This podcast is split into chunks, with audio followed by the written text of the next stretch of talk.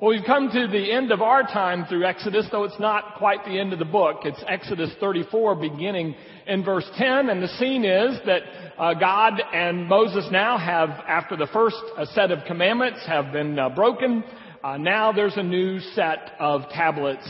And the Lord uh, said to him, I'm making a covenant with you this day, and I will do things that and wonders that no other nation has seen. And among your people, they will see the awesome work that the Lord will do for you.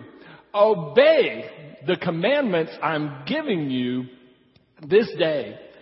And I will drive out the Amorites, the Canaanites, the Hittites, the Perizzites, the Hivites, and the Jebusites. Do not make a treaty with the people in the land where you are going, are they will be a trap and will ensnare you.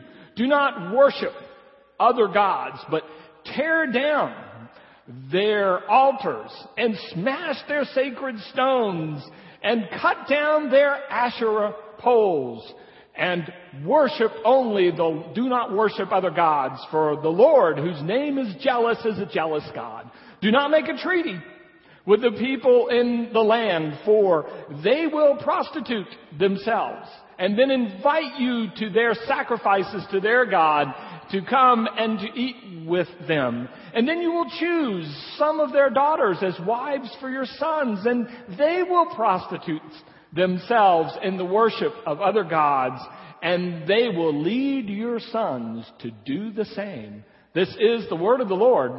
Thanks be to God. Be seated, please. Well, perhaps you know through personal experience or you've just observed that this is the time of year for graduations and commencement exercises and commencement speeches of all kinds. One of my favorite commencement speeches still remains the comedian Jon Stewart's commencement address to William and Mary um, in 2004. He was a graduate in the class of 1984. And what he said is, I know it's, it's our job, it's each generation's job to give back to you a world that was better than the world that we inherited. But I have to tell you, we messed up. The world is broken and I have a confession to make. He said, we broke it.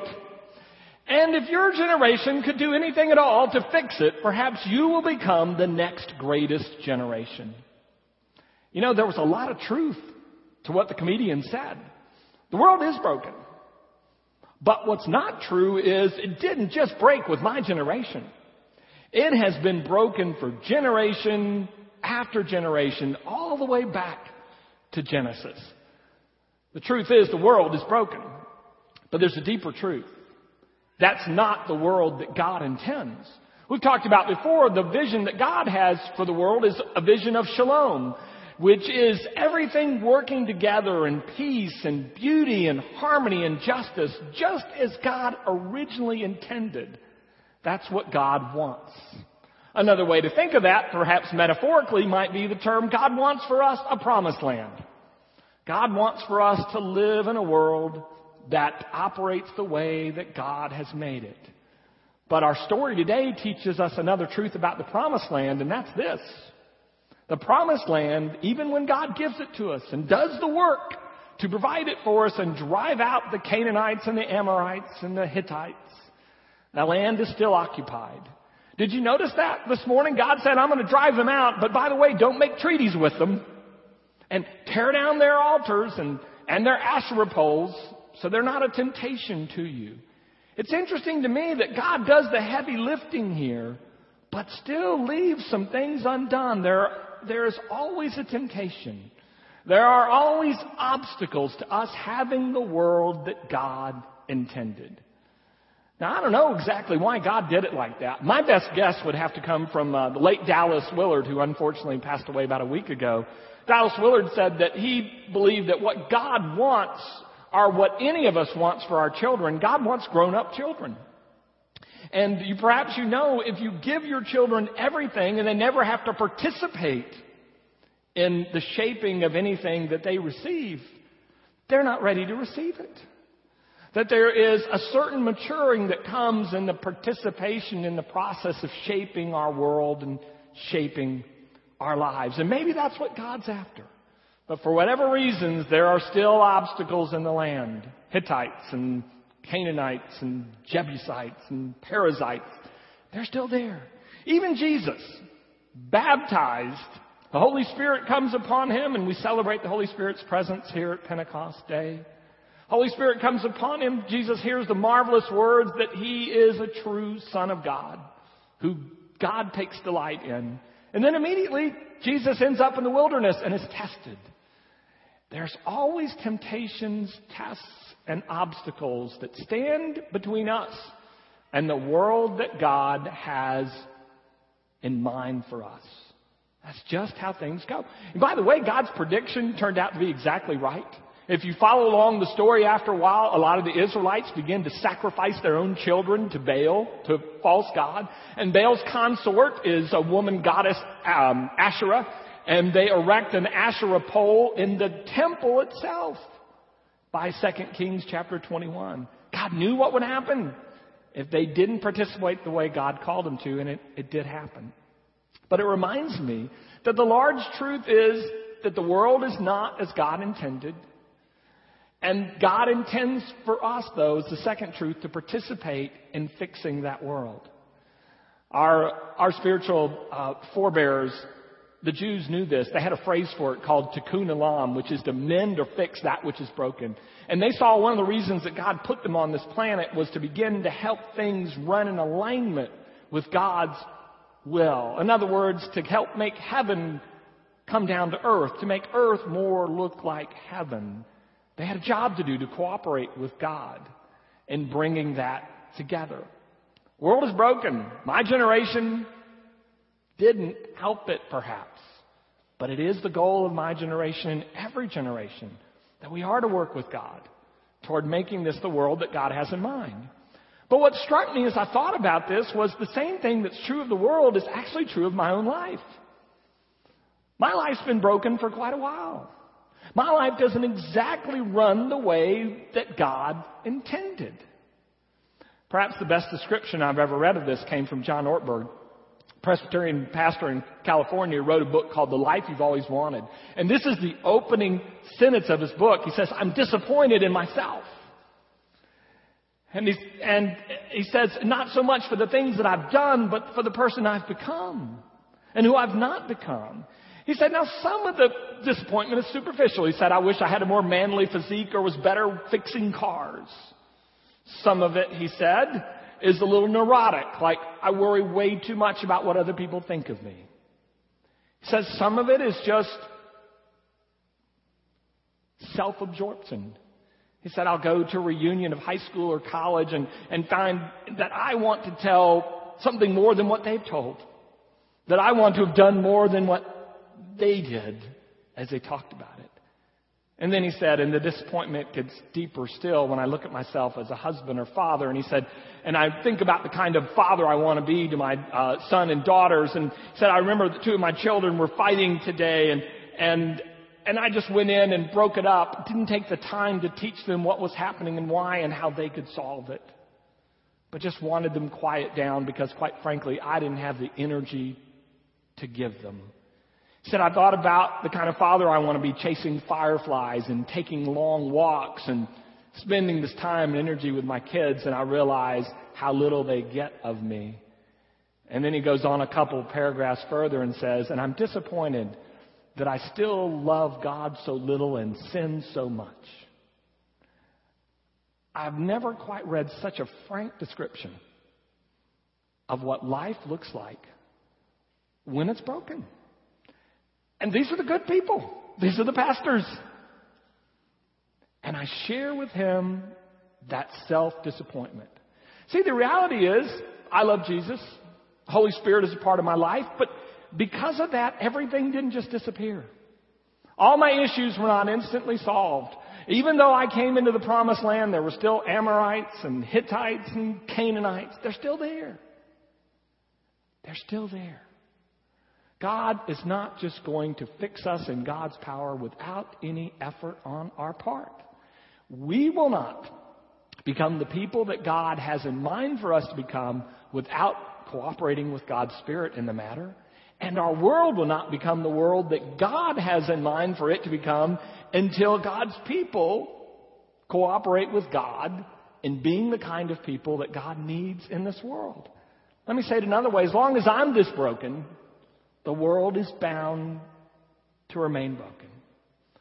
So what I thought about this morning is just to tell you the truth, and that is that when I look at my life, I've made some treaties. I've made some treaties with some things in there that really don't need to be there, just in order to get by. One of the treaties I've made is with, with fear of rejection. And, and because fear of rejection lives in my land and I don't want to drive it out, I just make a deal and I tell fear, I say, look, I won't attempt anything too big, so I won't fail too spectacularly, so people won't notice me, so I won't be ashamed, and I'll just keep my life on a nice, even, achievable keel. I won't draw undue attention to myself, and therefore I make a deal with fear. But it never really works. I'll draw attention to myself. It's not for good things, then sometimes for bad things. We're coming back um, uh, from the baptism, and I walk over here, and some of you know I keep cups of water by by my uh, uh, bulletin, and I just knocked two cups of water onto our music director and the baptism certificates for the next service. And so Pastor Matt, always quick to observe, said, perhaps we need a sign that says splash zone. Yeah, today with the baptisms and everything, I don't want to make any big mistakes. So I make this treaty to play small. And it backfires anyway. I made a treaty with guilt. I made a treaty with guilt that says, I'll leave, I'll leave you in the land long enough just to kind of keep me in line if you won't bother me too much. And I've made treaties with worry. I've made treaties with worry and anxiety and said, all right, you can stay and I'll figure out how to live with you and I'll put the pillows on the floor so if I fall, it won't hurt too badly. And I realize the trees that I've made in my life make me not the person God has called me to be. Because I believe God has called me, as I've shared with some of you before, to be a person who lives free of guilt. Uh, not that I have no guilt, but that I don't, am not run by guilt. Free of fear in the present and free from the effects of anxiety in the future. I want to be free to do something I haven't done before to make a new mistake, to make maybe something new that good that happens. But I can't when I have those treaties. And so what I'm learning from this scripture is there are some things that have got to be torn down. And that for whatever reasons, God is not going to tear them down for me without my assistance. Holy Spirit has driven out a lot that's in my life. But there's still some stuff that needs to be driven out. And God says, here, I'll do my part. You come along beside me, you do your part. I think that's God how, how God intends it to work in my life. I think that's how God intends it to work in Israel and to work in the kingdom for people work in the kingdom of God. There are some things that only God can do and we let God do them. And there are some things God calls us to participate in with our gifts and our talents and our energy. And we do that. You see, we've come to the book, end of the book of Exodus, at least as we're going through it. And one of the things you'll notice about Exodus, and this pointed out to me by a rabbinical scholar uh, a while back, is there are some pretty interesting pairings in Genesis. There's a pairing of the, the, the tablets. Remember, there's the Ten Commandments God gives to Moses. God breaks them, so there has to be a new set of, of uh, tablets. Then there's a battle, major battle at the Red Sea, and the Israelites are victorious over Pharaoh and they escape. But as soon as they escape, there's another battle with the Amalekites. And then there's a tent or a covering, a cloud over the people when they're on Mount Sinai. And then toward the end of Exodus, which we won't get to, God tells the people, use your talents and gifts and make a tent, a tabernacle. And here's one thing you notice when you look at that, that Exodus seems to have two major themes. The first major theme is that God will do for us what only God can do. So, the first set of uh, tablets, first two tablets, who wrote the Ten Commandments? Anybody? Whose signatures on the first two tablets? That's God's own writing. Moses breaks them. Two more commandments come to God. Whose signatures on that? Moses. He has to write them. There's a battle at the Red Sea. What do the people do? Nothing. God fights the whole battle for them and drowns the Pharaoh's soldiers and they escape. But the Amalekites, who has to fight? The people have to fight. Remember Moses, we talked about that, lifts up his arms and, and the people participate in the battle. Then there's the, this covering. First time the covering is a cloud of God's presence. Just rolls in, shows up. The second time God says, you make this covering and here's the material you use and here's the dimensions that you use. Do you see what's going on here? One of the major themes of Exodus is God will do for you and in your life and in our world things only God can do. But then God leaves some things for us to do. We have to write the tablets. We have to fight the battle. We have to build the covering. That's how it works. We go all the way through Exodus to learn the power of God and to learn the importance of people who will use their talents, energies, and work alongside God to create the people in the world that God has in mind. And it won't come easily. It won't come quickly. But it is coming. And it will come. There was a great rabbi shortly after the time of Jesus, and this is what he said. He said that it is not our job to finish the work or complete the work that God has given us. In other words, heaven's probably not going to completely come to earth during our lifetime. But, he said, it is also not our job to not do it. We are not, he said, free to desist from the work. The world will change. People will change. When God's Spirit does what only God's Spirit can do, and people like you and me cooperate and work alongside that Spirit.